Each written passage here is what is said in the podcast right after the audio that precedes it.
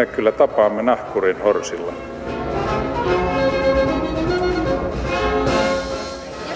Mä sanoin, että minä juon nyt kahvia. Hyvät ihmiset, rehellisyys maan perii ja maista rehellisin on Suomi.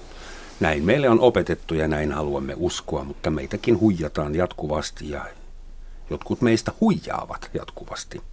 Tervetuloa maamme kirjani pariin. Tänään teemanamme ovat suomalainen huijaus ja petos. Ja studiossa istuvat poliisitarkastaja Jyrki Aho. Huomenta, tervetuloa.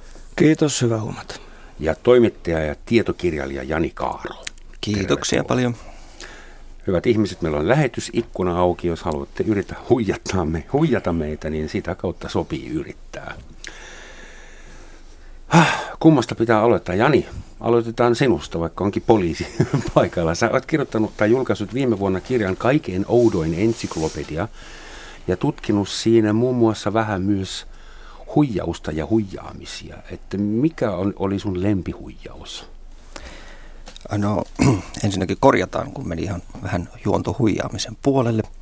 Kirja ilmestyi lähes kymmenen vuotta sitten ja Okei, okay, kato, aika rientää. Joo, aika rientää. tota, tämä tuli nyt vähän äkkiä, että... Yhtään ei tullut varautunut, mutta onko semmoinen huijaus, joka, josta sä pidit erityisesti? Ei sen tarvitse välttämättä olla ihmis, ihmisen välinen huijaus. No, ehkäpä olisin, ottaisin sitten esimerkin eläinmaailmasta. Mm. On, tuota, toukohärkä on tällainen kovakuoriaislaji, jonka äh, en ihan tarkkaan sitä elinkaarta muista, mutta sen toukkien täytyy päästä mehiläisten kyydissä mehiläispesään. Ja nämä toukat on hyvin pieniä, jolloin ne kiipeää tuota, tai tämä on tämmöinen amerikkalainen laji, se, ne toukat kiipeävät heinän korrelle ja niitä on satoja ja ne muodostavat tällaisen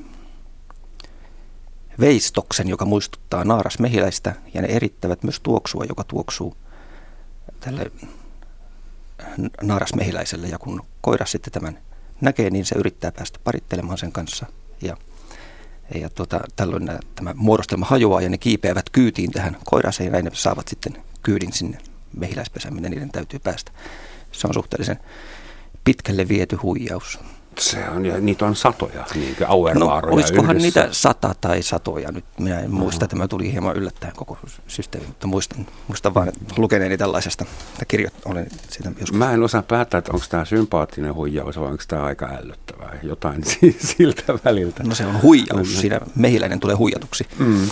Mutta on olemassa myös hämähäkkejä, jotka, jotka tuota, kun ne istuvat siinä keskellä verkkoa, niin ne, ne tuota, erittävät jotakin tuoksua tai, tai, tai tuota, naamioituvat ö, vastakkaisen sukupuolen edustajaksi niin, että joku tietyt kärpäset nimenomaan hakeutuisivat niitä kohti ja tulevat tietysti aika synkästi huijatuksi.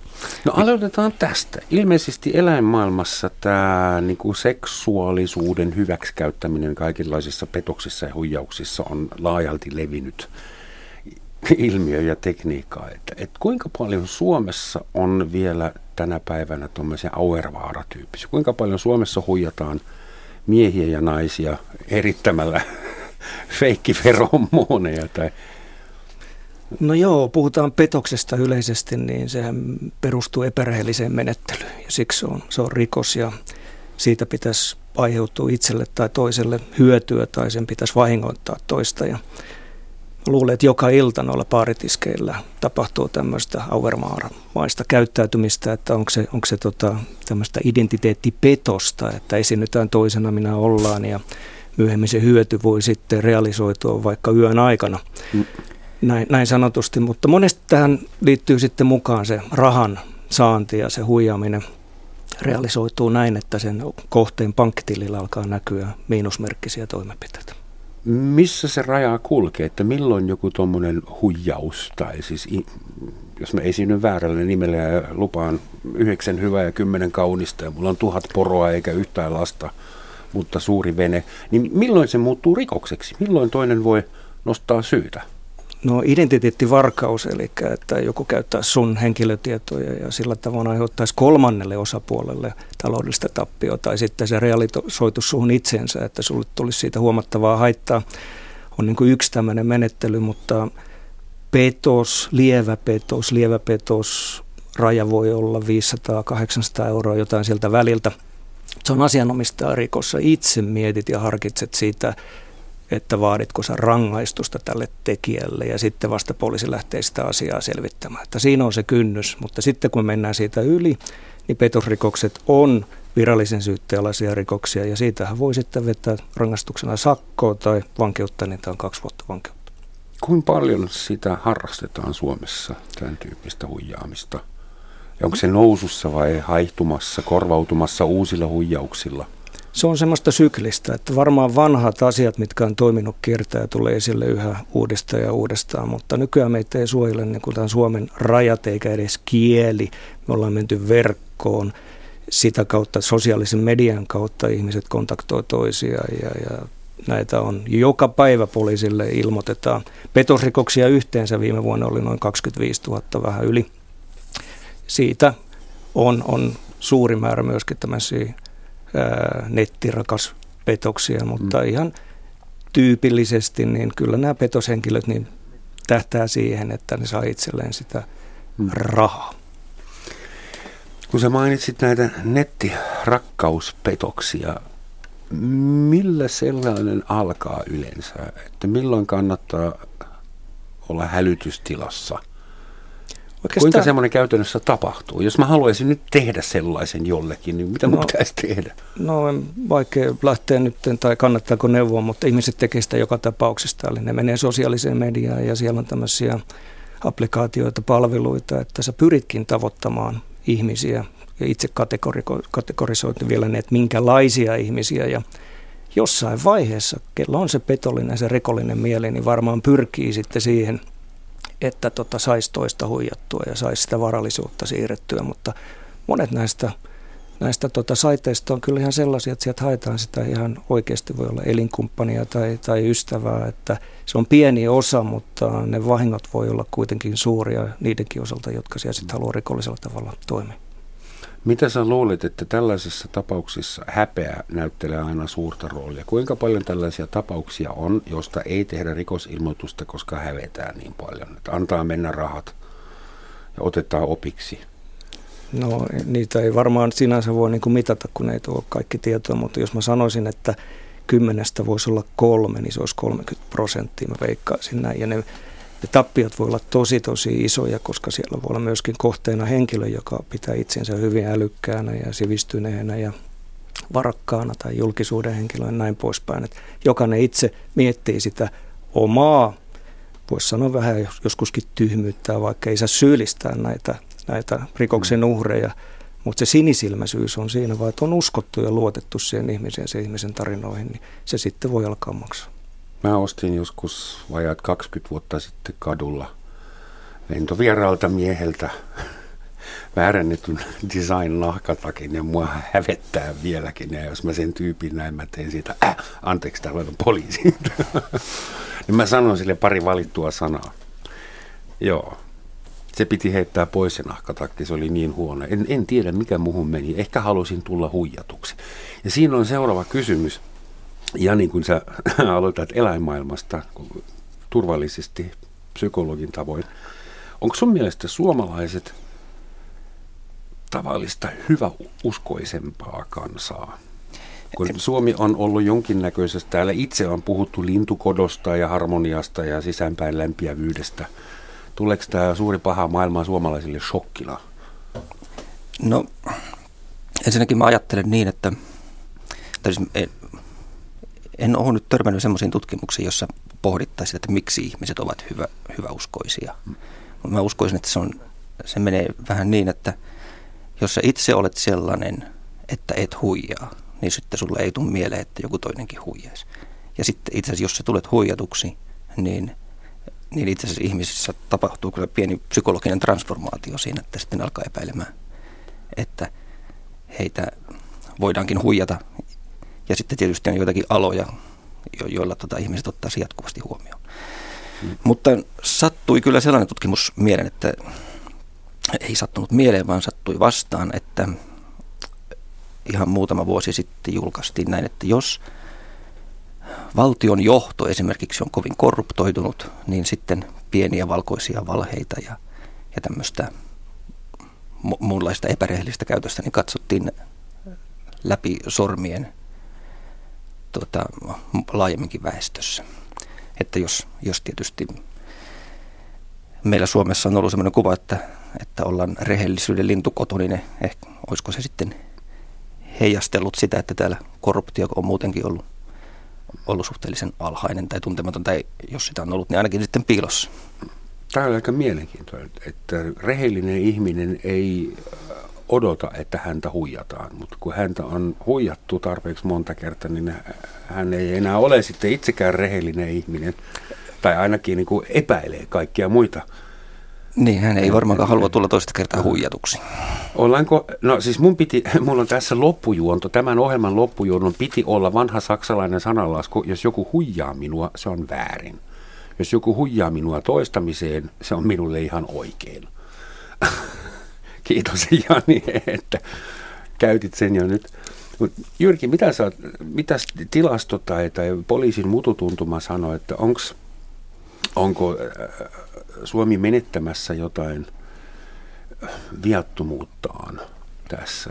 Oltiinko me oikeasti niin rehellisiä ja korruptoitumattomia ja No mä en, mä en ihan kyllä usko siihen, että kyllä varmaan jo vuosikymmenten aikana meillä on ollut eri, erityyppistä sanotaanko bisnestä ja kaupantekoa ja siihen on aina sisältynyt osittain se, että on huijattu toista. Ja niistä on sitten henkilöt ottanut opikseen tai ei ottanut opikseen. Monesti tämä huijaminen alkaa kiertämään, eli jos sä oot vaikka ostanut sen väärennetyn väärän valmisteen nahkatakin, niin sä oot voinut sitten sen myydä vaikka verkkokaupassa eteenpäin edelleen mm. sillä samalla designilla, mistä sä oot itsekin uskonut, että se on totta. Mutta tämä lintukotoajattelu siihen, niin meitä on tietyllä tavalla suojannut tämä oma kieli. Että aikaisemmin, että silloin oli, oli petoksia niin täällä maan sisällä ja, ja ne oli tietyn tyyppisiä tai tiettyjä ryhmien tekemiä. Mutta kun mentiin tuonne verkkoon, niin siellä se suomen kieli ei enää toimi ja silloin siirryttiin vaikka toiseen kielialueeseen, ei nyt Saksa, mutta vaikka Englantiin. Joten meillä on potentiaalisia huijareita huomattavasti enemmän siellä verkon toisella puolella ja sen takia myöskin nämä, nämä määrät petoksissa Suomessa nousee ja niistä on moni tapahtunut internetissä. Millaisia huijauksia suomalaisille tehdään ulkomailta käsin ja millaisia huijauksia tehdään ihan kuin täällä kotimaassa? No kotimaassa täällä on, on, on paljon tämmöistä myyntipetosta, tilauspetosta, että toimitaan Suomessa ja Suomen verkossa ja Suomen rajojen sisäpuolella, mutta kuitenkin paljon tuo nettimaailmassa. Sitten ulkomailla on, on taas näin, että me ikään kuin mennään lankaan ja me annetaan itsestämme tietoja erilaisiin kyselyihin tai kilpailuihin ja henkilötiedot ja luottokortin tiedot ja vaikka lähetetään vielä passistakin skannattu kuva sinne, että me vakuutetaan, että me ollaan nyt tosissa. Mm. Mutta siinä ne voi lähteä silloin maailmalle ja olla sitten väärinkäytöksen kohteena.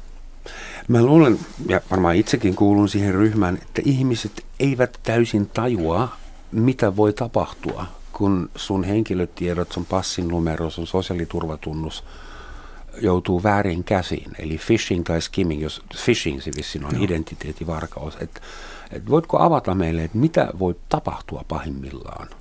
No ehkä, ehkä nyt kun Eurooppaan on, ihmisiä haluaa tulla, niin ne, niillä tiedoilla voidaan sitten ehkä valmistaa tai yrittää valmistaa väärää asiakirjaa. Joku ottaa sun henkilöllisyyden käyttöön sillä, että pääsisi tänne EUn alueelle ja mahdollisesti jopa Suomeen. Mutta mitä se sillä sitten voi pidemmän päälle tehdä mun identiteetillä? No. Eihän se mun identiteetillä ei saa pankkilainaa. Se on, se on jo silloin tällä alueella ja se voi olla pelkästään se pyrkimys sille henkilölle päästä pois sieltä omalta alueelta ja päästä tänne Et vaikka Ylittääkseen Suomeen. jonkun rajan? Kyllä, okay. kyllä. Joo. Voisiko olla niin, että, että tämä somemaailma ja tämä internet ja kaikki nämä uudet maksuväline mahdollisuudet ja tämä globaali ympäristö on, on vaan ehkä niin uutta, että että tässä alussa on, että se on vähän niin kuin tämmöinen villilänsi, siellä on mahdollista tehdä kaikkea ja ihmiset menee helpommin lankaan Ja sitten kun tässä nyt 10-20 vuotta elellään, niin ihmiset tulee varovaisemmiksi, siinä tapahtuu tämmöinen luonnollinen evoluutio. Luin nimittäin tämmöisestä, ihan ei, ei nyt liity suorasti tähän, mutta ihmeteltiin, kun, kun ihmisillä on niin paljon kamaa. Niin kun, mm. kun sä muutat, niin miten paljon sä voit heittää pois ja mistä tämä on tullut ja miten, miten tätä kamaa niin kuin ei pysty hillitsemään. Niin siihen tähän joku antropologi tarjosi hyvin yksinkertaista selitystä, että meillä on ollut tätä kamaa vasta niin vähän aikaa, että tämmöinen massatuotantohan on tullut vasta Suomeenkin joskus 50-luvun jälkeen ja sitten vasta ruvennut kamaa kertymään. Meillä on vielä oikein kokemusta siitä, että miten tämän kaman kanssa eletään ja sitä vaan kertyy ja kertyy. Ja Ihan on optimistinen näkemys, ja, eli ja me opimme tämänkin. Se sanotaan, että se on, sehän voi olla yksi mahdollisuus. Ei se tietysti tämmöistä mm. ihmisen luontaista tai hyväuskoisen ihmisen luontaista hyväuskoisuutta poista, että aina se mahdollisuus siellä on, mutta ehkä se tästä laantuu ja tasaantuu. Tästä tuli mieleen, että silloin kun puhelin keksittiin ja puhelin 10-20 vuodessa yleistyi kulovalkean lailla Euroopassa, vähän vauraimpien ihmisten keskellä, niin sehän avasi välittömästi täysin uusia mahdollisuuksia huijata muita ihmisiä. Kun pystyy puhumaan jonkun kanssa, joka on jossain ihan muualla. Se oli aivan uutta ja varmasti siellä syntyy ihan ammattirikollisuutta ja, ja sellaista. Että, että onko sun näkemys sama kuin Janin, että tämä väline, some on nyt niin uusi ja valtava ja se verkosto on, on vielä niin suuri, mutta me, siis kehittyykö ihminen evoluutiomielessä siihen, että pystyy erottamaan tässä informaatiomassassa? No sen, kyllä on, on, on pakko kehittyä, tai sitten ihminen ei opi ja maksaa monta kertaa siitä. Karvasti eikä suuria summiakin rahaa, että kun rikolliset kehittää jatkuvasti uusia keinoja, kun yhtä yritetään tukkiin, niin sitten tulee toisia ja se on taas teknologian myötä. Ja jos me ollaan teknologiassa vähän, ei voi sanoa jälkijättöisiä, me ollaan monessa asiassa hyvin pitkälti edellä, muun muassa näiden matkapuhelimien osalta. Mutta se meidän kontaktipinnat on ollut pienempi muun muassa kieliryhmän takia. Ja kun me mennään sinne muihin kieliin, niin silloin me vastaanotetaan muuta, muuta dataa niin paljon, että musta tuntuu välillä, että kun ihminen vaihtaa toiseen kieleen, niin se, se harkinta alkaa pettää, että se kiinnittää niin paljon enemmän huomiota sen kielen käyttöön kuin siihen ajattelemiseen, mitä on tekemässä. Kus, niin. Tuleeko koskaan mieleen, kun katsoo tätä rikollisten luovuutta, siitä miten ne kulkevat aina askeleen edessä, että tuleeko koskaan sellaista pientä ihailua, että miten ne taas tuonkin keksivät ja mitenköhän tämän saisi valjastettua tänne startup-maailmaan tai muuten?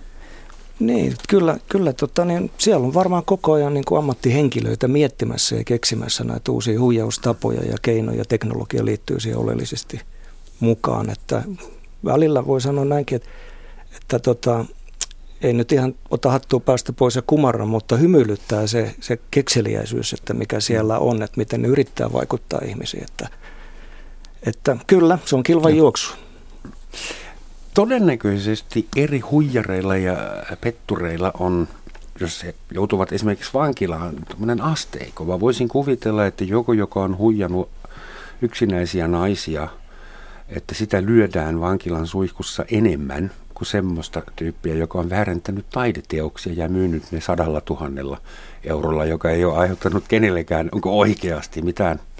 No totta kai sadan tonnin vahinko, mutta ei unettomia öitä tai ehkä vähemmän kuin sillä huijatulla naisella. Onko semmoinen moraalinen rankinglista olemassa, että mikä on, onko herrasmieshuijareita, semmoisia, joille annetaan rangaistus, mutta oikeasti ei olla kauhean vihaisia?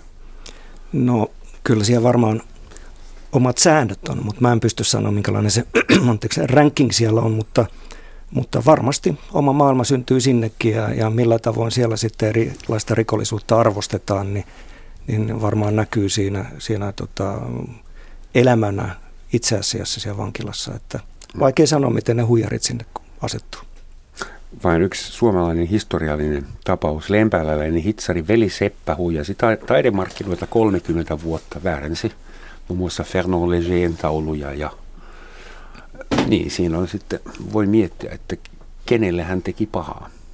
Hän rikkoi lain tietysti, näin ei saa tehdä.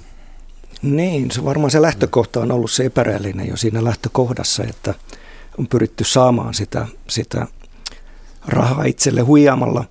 Mutta tota, tämä on, tämä on vähän niin kuin ongelma, että pelkkää monesti tämmöinen vaikka taiteen väärentäjä, niin se vaatii isomman koneiston siihen ympärille, että jotta ihminen uskoisi, että siinä on aito teos, niin se varmaan vaatii myöskin jonkun muun väärennöksen tai taiteen asiantuntijan mm. siihen mukaan, joka vakuuttaa sitä, sitä mahdollista ostajaa, että nyt tämä ainutlaatuinen mahdollisuus sulle hankkia, tämä hinta voi olla vielä edullinen ja siinä se harkintakyky voi, voi laskea. Monta kertaa kyllä tulee niin kuin herra itselle siitä ainakin kysymys, että mitä rahaa siihen sitten käytetään, kun tällaista lähdetään tekemään. Tämä on vähän tämmöistä salamyhkäistä kaupankäyntiä myöskin, että tota, mistä, mistä tota, onko ne rahat itseltäkin hankittu millä tavoin ja sijoitetaan sitten taas vaikka taiteeseen ja, ja se on taas niin kuin tietynlaista rahanpesuakin voi olla. Taidemaailmassa todennäköisesti myös jätetään aika lailla veroja maksamatta.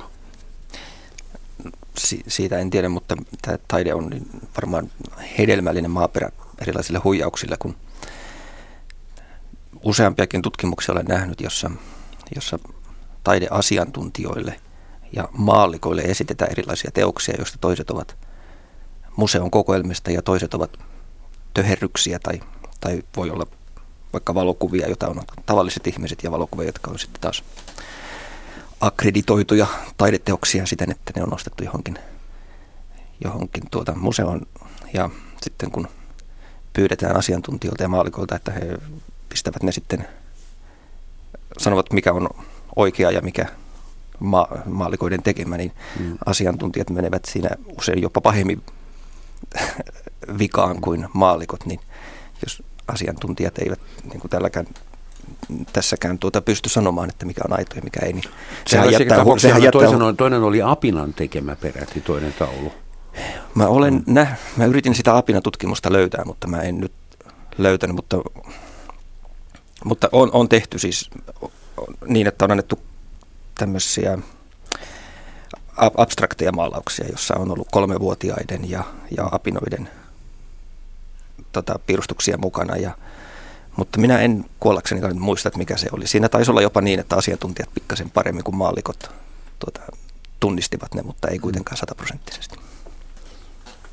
Mutta tämä jättää niin kuin, tosi ison niin kuin, tavallaan semmoisen äh, hedelmällisen maaperän, mitä hyödyntää, hmm. uskoisin ne. Saksassa on semmoinen huijaus, joka, jota harrastetaan tosi paljon. Sillä on oman nimi, se nimi on Enkeltrick tai Neffentrick. Lapsen lapsi huijaus tai äh, veljenpoika tai sisaren tytär. Saksan kieli on vähän vaikea tässä kohtaa. Ja se toimii niin, että sä poimit puhelinluettelosta jonkun ihmisen, jolla on vanhahtava etunimi, vaikka joku Hilma – tai joku sellainen, joka on todennäköisesti vähän vanhempi ja asuu yksin. Ja sä soitat sille, että arvaa kuka soittaa. Ja Hilma sanoo, oletko se sinä Jessica, tyttärin tyttäri ulkomailta. Joo, niinpäs olen, kiva puhua pitkästä aikaa ja mä tarttisin 500 euroa, mä tässä vähän niin kuin hankalassa tilanteessa, että mummi lähetä. Eli siis ihan törkeästi sillä tavalla ja se toimii Saksassa niin loistavasti, että poliisi joutuu koko ajan varoittamaan, että älkää menkö tähän halpaan. Että harrastetaanko tätä Suomessakin? Kyllä, tällaisia, tällaisiakin petosrikoksia tulee poliisille ilmi, jos ei nyt viikoittain, niin aika, aika ajoin ja, ja tuntuu, että, että tämmöinenkin lähtee liikkeelle kuin aalto, että se tietyn aikaa menee ja toimii ja otetaan yhteyttä, yhteyttä mutta nämäkin niin kuin kehittyy tai on kehittynyt ajan kanssa, että miten kontaktoidaan. Että voi olla, että sillä puhelimella soitetaan ja ja, ja tota, sitten vaan voi tulla tekijälleen kustannuksia, että nyt voi olla, että katsellaan justiin ikäihmisiä pankkiautomaatilla tai kun ne asioi kaupassa ja silloin jo voidaan niin kuin lähteä jopa seuraamaan ja katsomaan, että minne se menee ja sitten kontaktoida vaikka ovikelloa soittamalla päästä sisään, mutta yleensä nämä, nämä vanhukset huolestuttaa poliisiin niin paljon, että tuntuu, että enemmän ja enemmän vanhukset on rikoksen uhreja ja kohteita. Jo siellä pankkiautomaatilla rahaa nostettaessa rikolliset pyrkii urkkimaan tai vaikka siellä kaupan kassalla, että mikä se PIN-koodi on sille maksukortille. Mm-hmm. Ja sen jälkeen tavalla tai toisella ne pyrkii saamaan sen kortin itselleen haltuun. Siinä joskus on sitten jopa väkivaltaa mukana, eli se varastetaan tai ryöstetään se käsilaukku. Tai sitten me mennään, tai rikolliset menee sinne ovelle ja pyrkii näillä erilaisilla tarinoilla niin kuin huijamaan ja pettämään ja kertomaan, saako lasin vettä tai, tai jotain muuta apua. Ja sitten kun se ikäihminen lähtee sitä hakemaan, niin se käsilaukku ja siellä sisällä oleva rahapussi ja se pankkikortti löytyy sitä eteisestä ja tekijä vie sen mennessä. Mitä ikäihminen voi tehdä ja mistä se johtuu, että ikäihmisistä on tullut semmoinen niin avuton ryhmä, siis esimerkiksi nä- näille huijareille tai siis niin kuin helppo saalista. Että kuinka he voivat suojautua tai kuinka me voimme suojautua sitten muutaman vuoden kuluttua? No kyllä, tämä on nyt kertomalla näistä asioista, mitä tapahtuu, ja, mutta se on kyllä läheisten ihmisten tehtävä myöskin pitää huolta niistä vanhemmista ihmisistä, ikäihmisistä, että ei oltaisi niin sinisilmäisiä, ei avata sitä ovea, ei, ei vastailla niihin kyselyihin puhelimessa tai, tai jos ikäihminen toimii siellä somemaailmassa, niin ei uskota kaikkea, että mikä näyttäisi olevan totta, niin se ei ole. Ja siellä ei välttämättä ole se henkilö, kuka kertoo olevansa se henkilö, hmm. vaikka se sukulainen sieltä ulkomailta.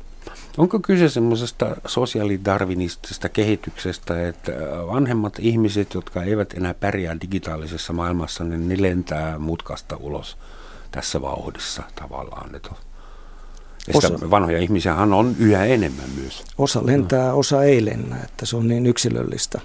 ei, ei voi niin kuin ihan yleistä ja sanoa, että kaikki on siinä pois, mutta se ri, riski kasvaa sille uhriutumiselle. Hmm. Liikkeet on hitaammat, mietitään ehkä vanhoja asioita, saattaa olla sairauksia pohjalla ja näin poispäin.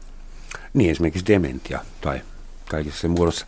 Ää, joku sun poliisikollega sanoi jossain artikkelissa, että paras neuvo, mitä voi antaa ihmisille, on se, jos jotain kuulostaa liian hyvältä ollakseen totta, niin todennäköisesti se ei olekaan totta. Näin, näin se on, ja tämä, tämä liittyy siihen kaupankäyntiin ennen kaikkea, että minkä takia minä nyt saisin jonkun esineen tai tavaran tai asian ostettua näin edullisesti. Tai minkä takia se kaunis nuori nigerialainen nainen haluaisi mennä pihtiputalaisen eläkeläisen kanssa naimisiin. Yhtä lailla. Niin, anteeksi. Sinä ja pihtiputalainen jos, eläkeläinen. Ja jos laajennetaan, niin miten voi olla mahdollista, että tämä voide todellakin siloittaa kaikki mun ryppyni vain 60 eurolla? Niin, Se tähän... on totta. Miksi tämä, tämän tyyppiset huijaukset eivät ole lailla kiellettyjä? Kun se kaikki tietää, että nämä rypyt, ei ne kyllä lähde millään. Mä, mä muistan ku, kuulleeni tämmöisen filosofisen, tai filosofi puhui kerran ja hän kysyi, että miltä maailma näyttäisi, jos olisi sellainen laki, että mainoksissa pitää aina puhua totta. Mainoksia ei varmaan, ei varmaan olisi mm. lainkaan. Mä heitän nyt mainoksen. Nimittäin ohjelmamainos. Hyvät ystävät, tämä on Yleisradio.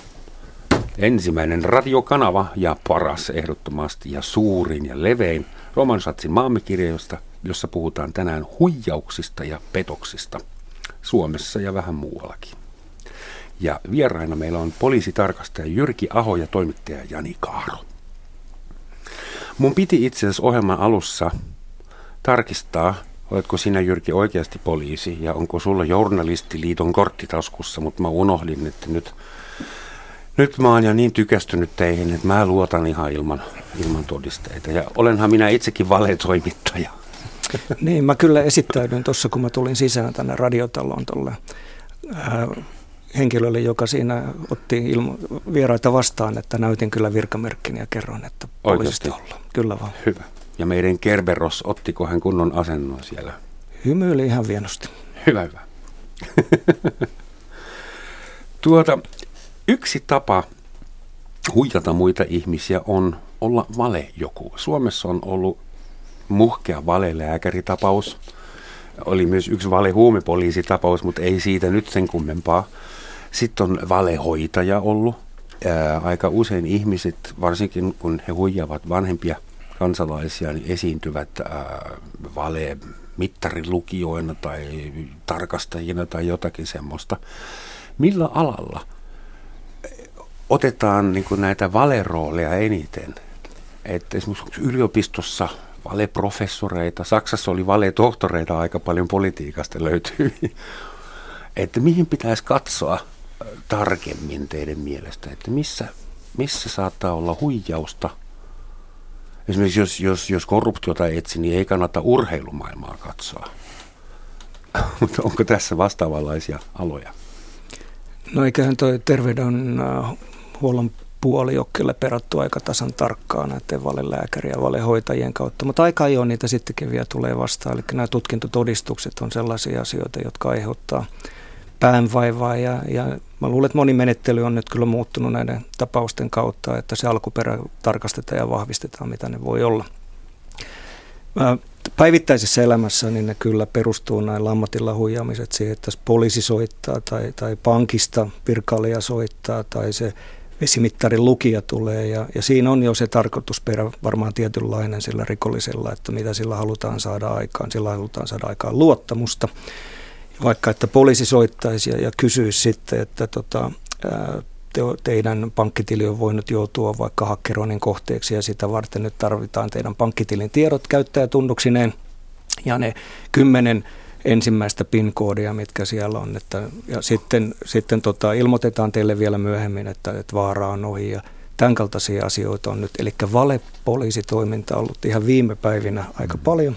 Tästä on myöskin verkossa ja lehdistössä tiedotettu ihmisiä, että hyvät ihmiset, älkää uskoko siihen. Älkää uskoko siihen, että poliisitarkastaja Jyrki Aho soittaa teille ja pyytää sitä tai edes kadulla Jyrki Aho poliisina tulisi ja esittäytyisi ja kertoisi, että antakaa minulle teidän nettipankin tai verkkopankin tunnukset.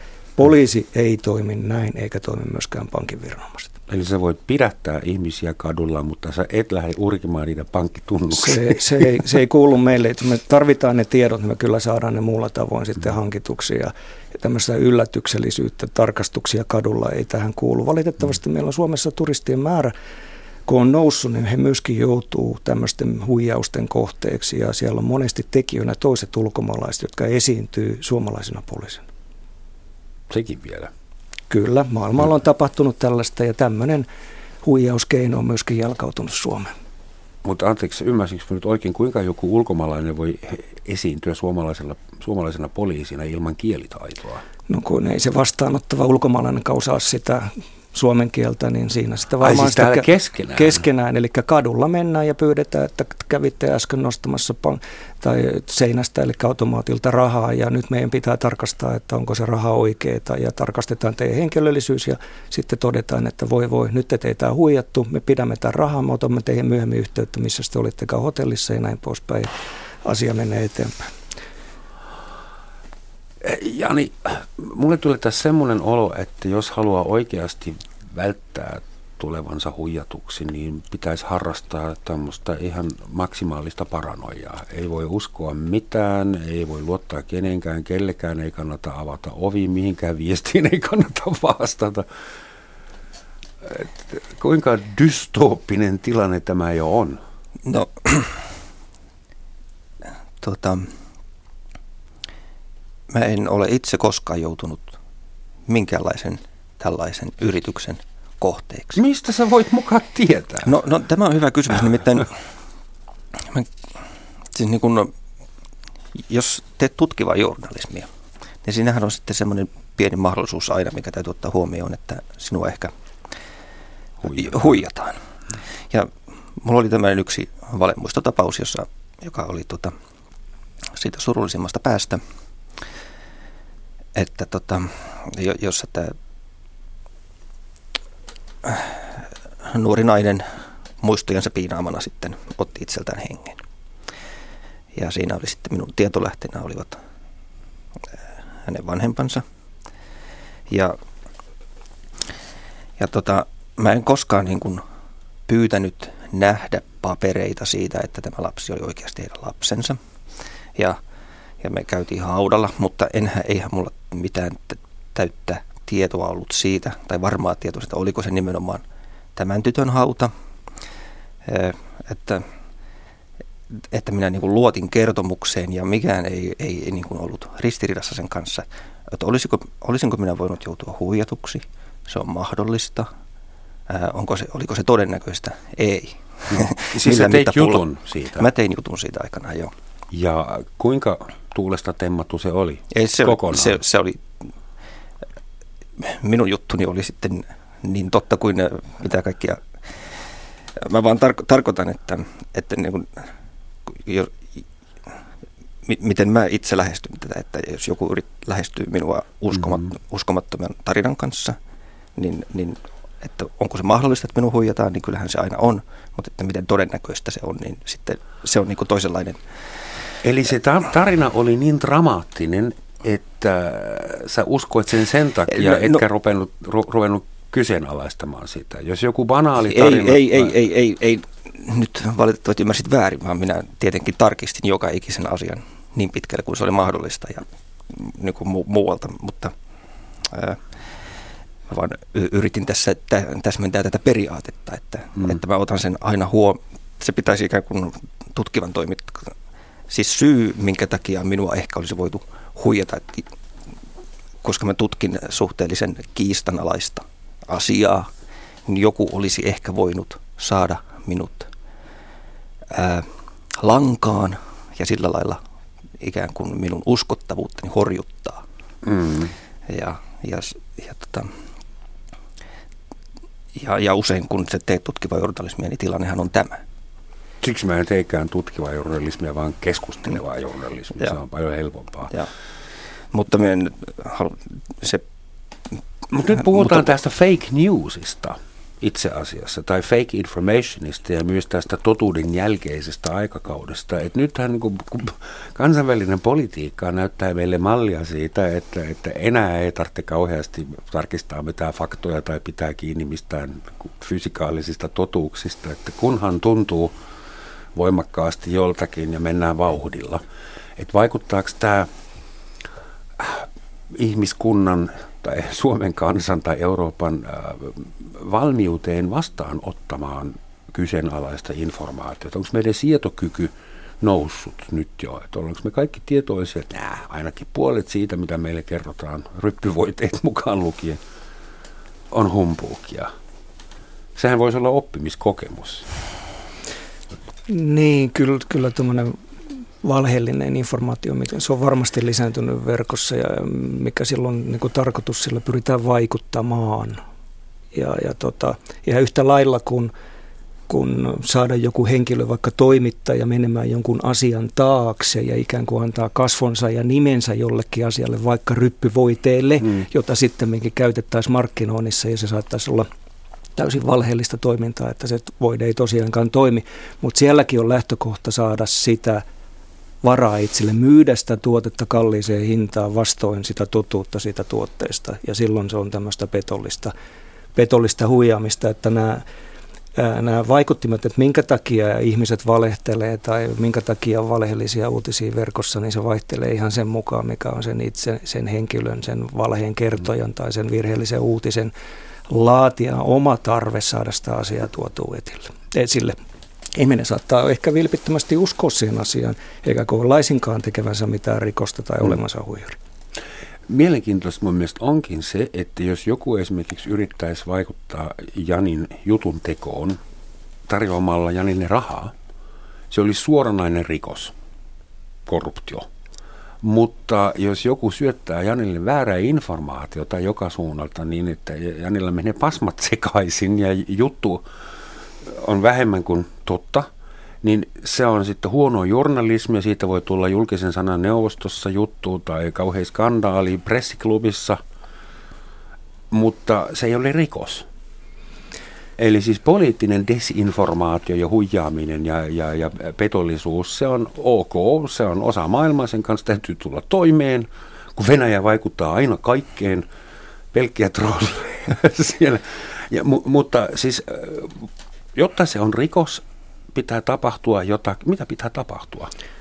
No, jotta se on niin kuin sieltä kirjoitetusta laista, niin petos lähtee siis siitä liikkeelle, että jos joku, se petoksen tekijä hankkii itselleen tai ihan toiselle kolmannelle ihmiselle taloudellista hyötyä tai toista vahingoittaakseen, niin erehdyttää tai sitä erehdystä hyväksikäyttämällä saa toisen tekemään tai jättämään tekemättä jotain – ja sitten se, se määrä, mikä siinä on, aiheuttaa taloudellista vahinkoa erehtyneelle tai sitten sille henkilölle, jonka edusta tällä on ollut mahdollista määrätä, niin tämmöinen henkilö on tuomittava petoksesta. Eli tämä on niin kuin hyvin moninainen. että jos nämä kaikki yhtälöt ei toteudu ja siellä on se jahsana, että siten aiheuttaa taloudellista vahinkoa mm. erehtyneelle, jonka edusta tällä on ollut mahdollista määrätä, niin meillä on Mutta paljon tämmöistä sama... moraalista, ää, niin kuin, moraalisia tekoja, mitä jotkut voi sanoa, että olipa se törkeä ja paha temppu, mutta ei se välttämättä ole vielä petos. Joo, nyt tämä fake news on semmoinen asia, mitä mä mietin päivittäin. Ja mä siis, mitä mediassa tapahtuu, niin ei kerta kaikkiaan mene mun kaaliin. kaaliin että, että mä tuossa kun vuosi niin kuin, niin kuin tavallaan objektiivinen journalismi nyt puolustaa itseään sillä, että se on objektiivinen ja neutraali. Ja mä katselin tuossa, kun vuosi vaihtui, että millaisia juttuja kirjoiteltiin, niin ne oli täynnä juttuja, että mikä hirvittävä vuosi meillä onkaan takana. Donald Trump ja Brexit. Ei se ole takana, se on vasta alkamassa. Ja, ja, ja, tota,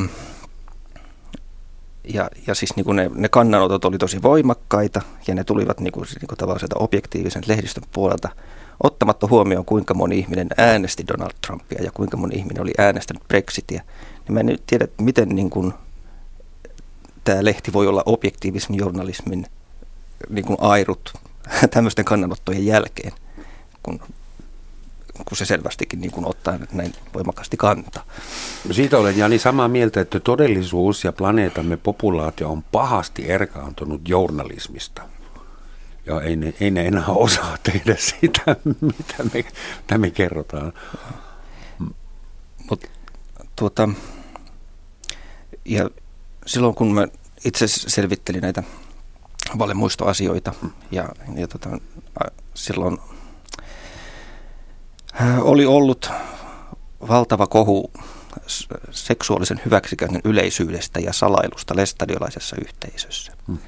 Ja mulle sitten sattui niin fantastinen tilanne, että mä tapasin joitakin ihmisiä sieltä ja saavutin monien luottamuksen ja tutkin sitä asiaa ja totesin, että, että tota, siinä ei, miten se sanalasku menee, että aika vähän villoja.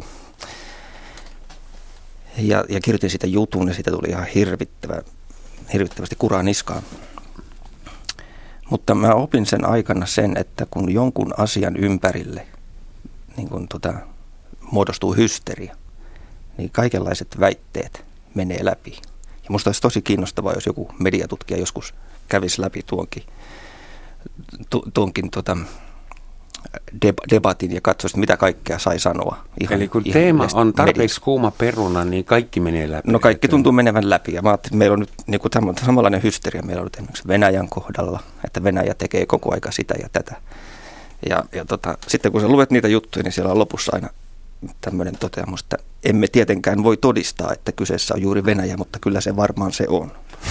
Mm. Ja meillä tuntuu olevan samanlainen hysteria. Mitä muita maahan, maahan, maahan, maahan, Maahanmuutto. Mä itse tällä hetkellä en suhtaudu hyvin skeptisesti kaikkeen tietoon, mitä tulee sieltä Ruotsista, koska sieltä tulee kaikenlaista. Että ainoa tapa nyt olisi vaan mennä sinne itse ja jutella ihmisten kanssa, saada, olisi, saada kontaktihenkilö. Ja siellä olisi pitänyt myös, olla eilen illalla siellä Ruotsissa. Kyllä, siellä olisi pitänyt olla juuri silloin. Ja, ja sitten sitten tota, mä itse nyt sitten tätä maahanmuuttojuttua on kyllä aika paljon miettinyt, niin mä menin ja hankin maahanmuuttajaystäviä ja, tai tuttuja ja juttelen niiden kanssa. Mä, mä nyt luotan, luotan siihen, mitä mä itse näen ja koen. Sä paitsi me maahanmuuttajat, me eroamme toisistamme aika lailla. Emme, emme ole homogeeninen väestö. Joo, joo kyllä. Tämä, tämä onkin ihan hyvä esimerkki, minkä tuot esille, että sitä voisi verrata siihen niin kuin petosten ja huijamisen maailmassa, että ota selvää asioista. Varsinkin jos ennen kuin teet päätöstä, semmoista päätöstä, mistä saattaa joutua maksumieheksi. Ja tota, aikaisemmin Romankin kysyit, että pitääkö me eristäytyä täällä, niin ei, ei meidän pidä eristäytyä. Kyllä me ollaan osa tätä globaalia maailmaa. Täällä on paljon keinoja, joita meidän pitää tietää ja, ja kyllä osata tehdä – Ja tämä tiedon hankinta on yksi oleellinen semmoinen, semmoinen asia.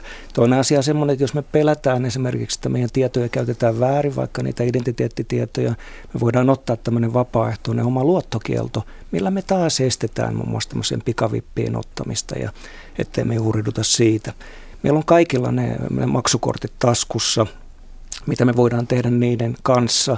Me voidaan opetella käyttämään niitä oikein. Meidän pitää mennä sinne verkkopankkiin niille meidän omille sivuille ja tutkia se meidän oman pankin ää, palvelutarjontaa, että miten me voidaan suojautua. Ja, ja siellä ihan ensimmäinen asia on se, että suojaa se maksualue, että jos sä olet täällä Suomessa, etkä täältä mihinkään muualle matkusta, niin laita sinne käyttöalueeksi pelkästään se Suomi.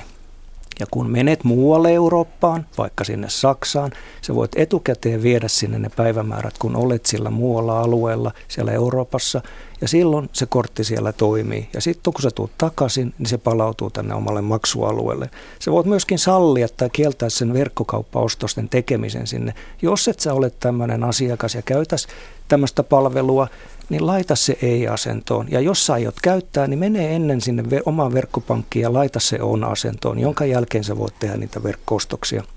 Ja viimeisenä voisi sanoa, että voidaan asettaa nämä päivittäiset nostorajat. Ja tämä on tärkeä asia niille ikäihmisillekin, jos se mm. kortti menetetään. On se sitten huijaamista tai on se sitten farkausrikos tai väkivaltarikos, niin sieltä automaatilta ei voi nostaa kuin sen tietyn verran rahaa päivässä. Ja siinä aikana sä ehkä olet itsekin huomannut, että se kortti on hävinnyt, niin ne vahingot jää sitten pieneksi. Jyrki, tämä on tietysti hieno, jos esimerkiksi kerrot yksityiskohtaisesti, kuinka omaa maksukorttia voi, voi suojella. Ja mä vielä osaisin sitä ja tekisin sitä, tai varmaan teinkin, koska mä en tiennyt, että siinä on maarajoituksia. Mutta tästä tuli mieleen, kun mun mummi kuoli 90-luvulla, niin hänelle oltiin juuri hankittu uusi televisio – ja sitten kävi ilmi, että hän ei pystynyt sitä katsomaan viimeiset puolitoista vuotta, koska se kauko-ohjaan oli niin mutkikas. Siellä oli kaikenlaisia ajastimia ja tekstiteeveitä. Ja niin mummi ei kehdannut kertoa kenellekään, että mä en osaa käyttää tätä, niin siihen oli loppunut sen telkkarikatselu. Ja, ja tuommoisen maksukortin kanssa käy varmaan monille ihmisille niin, että niillä on semmoinen, koska pakko olla nykyään. Kyllä, ja sitten kun se on, se on siellä pankissa ihmiselle annettu, niin sielläkin varmaan ehkä näistä puhutaan, mutta se voi olla jo jännittävä tilaisuus. Siellä ei ole aikaa kuunnella tai ihminen ei kehtaa sanoa, että mä en muuten nyt osaa, että mä en ole oikein tuttu niin kuin toimimaan verkossa. Ja, ja nyt niin kuin kun tämä on iso ongelma, tämä petosrikosten määrän nousu, niin nyt pitää tehdä jotain. Ja poliisin omat toimenpiteet ei kyllä tule siihen riittää, että jälkikäteen me ratkaistaisiin näitä asioita, koska se rikollisuuden määrä, se tulee Suomen rajojen ulkopuolelta niin, niin vahvasti. Ja, ja silloin Suomen poliisin toimintamahdollisuudet on hyvinkin rajoitetut. Mutta mitä me voidaan tehdä, myöskin poliisi yhtenä mukana, on kertoa näistä keinoista, joita me just äsken sanoin. Ja meidän pitää saada siihen mukaan finanssialla yhtenä kertoa. Mutta tämä on niin kuin enemmän myöskin tämmöinen, että meidän omien läheisten osalta, niin kuin minun pitää sen oman äitini osalta vielä varmistaa nämä asiat. Minun pitää hänen kanssa puhua siitä, että sitä ovea ei, ei kannata avata, vaikka sieltä joku muu kyselee. Että me voidaan kontaktoida aikaisemmin, että olen sinne tulossa, että sinä tiedät, tai ettei hän sitten lankeisi tämmöisiin tilauspetoksiin tai ansoihin, koska ne ihmiset on siellä toisessa päässä luuria niin kovin hyviä puhumaan, niin kuin hän on mulle kertonut. Hmm. Tota, ihan asiasta toiseen. Sä kysyit tuossa ennen ää, lähetyksen alkua, että mikä, olisi, mikä on paras huijaus, jonka minä tiedän. Mm-hmm. Niin se on, minun mielestäni se on sellainen, jossa huijaaja ei itsekään tiedä, että se huijaa. Tämä on itsepetoksen ydin. Tämä on Robert Triversin teoria, jossa hän sanoi, että, että jos, kun me olemme kehittyneet pienissä yhteisöissä ja olemme siellä halunneet jotakin ja meidän on täytynyt tehdä, käyttää epärehellisiä keinoja se saadaksemme, niin siinä on se riski, että se näkyy sun naamasta. Vähän tulee, alkaa sieraimet laajentua ja pupillit laajentua tai jotakin, että paljastat itsesi. Mm-hmm. Joten miten sä pääset tämän ylitse? Tietenkin sillä tavalla, että sä itsekin uskot siihen huijaukseen olevan niin paljon totta, että mitään tietysti huijauksen merkkejä silloin kasvoihin tule. Tämä olisi niin kuin se itsepetoksen ydin. Valepaljastinta voi kusettaa uskomalla itse, mitä puhuu. Yes. Eikö niin? Joo. se pitää varmaan vähän treenata. Suomessa ei varmaan käytetä valepaljastimia missään yhteydessä vai? No kyllä se on tunnettu keino Suomessakin, mutta vähemmässä, vähemmässä määrä. Mutta mitä me mennään tuohon niin kuin petokseen rikoksena, niin se vaatii tahallisuutta. Mm-hmm. Eli meillekin poliisille tehdään monta ilmoitusta ja, ja sitten niitä tutkitaan ja myöhemmin ehkä käräjäoikeus tai ylemmät oikeusasteet on todennut, että ei siinä ole voitu osoittaa tekijässään tahallisuutta juuri sen uskon kautta, että se ihminen itsekin on uskonut siihen asiaan. Se ei ole tarkoituksenmukaista petosta ja missä se raja menee sen hyvän kaupan ja sen moraalisen toiminnan välillä. Jos minä vaikka myisin sinulle autoa, niin se olisi ehkä listahinta jotain ja sitten minä yritän tietysti myydä sitä kalliimmalla ja sä ostat sen kalliimmalla. Eikö se mm. ole hyvä kauppa?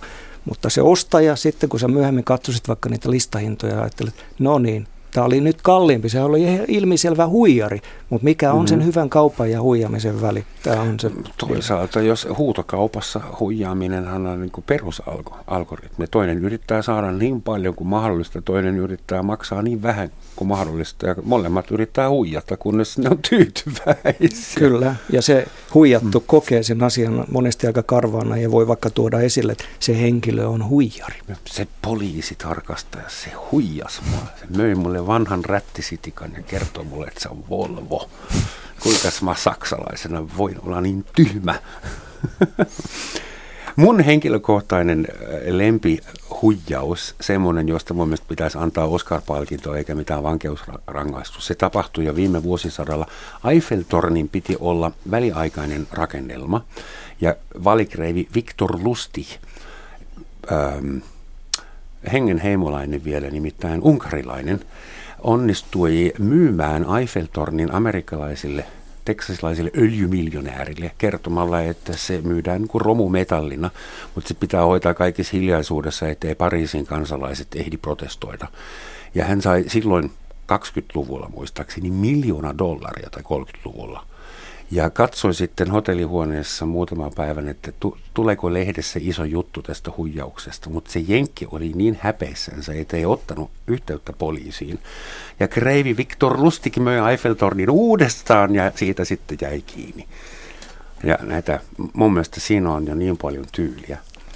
Onko Suomessa koskaan tapahtunut jotain tätä luokkaa? On varma, mutta emme tiedä asiasta. Mä uskon, että täällä on monta vastaavaa kauppaa tehty ja, ja joku tullut huijatuksi ne ei ole todellakaan tullut esille, että on, on näitä ison mittaluokan huijauksia. Niitä nyt tulee ja on nämä salarakkaat menettänyt tai niiden takia menetetty iso määrä rahaa, mutta valtaosa huijauksista perustuu näihin pieniin rahavirtoihin. Eli pienistä summista tulee se iso voitto ja niihin pieniin menetyksiin nämä huijatuksi tulleet eivät aina halua niin reagoidakaan, vaan se niellään häpeissä. Entäs ihmisrintamalla? Pienet huijaukset on myös niitä, josta ei, ei tule rangaistuksia. Niin, no jos mä palaan siihen mainosesimerkkiin, niin, niin tuota, oletko koskaan tehnyt deittiprofiilia, entäpä Facebook-profiilia, että semmoista äh, markkinointiahan Totta ne, ne ovat, vaikka eivät tietenkään ole minkälaisia rikoksia? Aina olen laittanut 10 vuotta enemmän ja 10 kiloa enemmän ja 10 senttiä vähemmän, ihan vaan, että pääsen yllättämään positiivisesti. Hyvät herrat Jani Kaaro ja Jyrki Aho, kiitoksia tästä huijausrundista. Nyt mä epäilen oikeasti, että pitäisikö vielä tarkastaa lähdön jälkeen, keitä te oikeasti olitte. Ja kun Jani käytti heti ohjelman alussa mun loppujuonon, niin mulle tuotiin uusi. Kiitoksia tuottaja, taustatoimittaja Oscar Wilde sanoi, joita ei saa mainita. He. Oscar Wilde sanoi, jos kertoo totuuden, voi olla varma, että tulee enemmän tai myöhemmin paljastetuksi. Kiitos ja kuulemiin.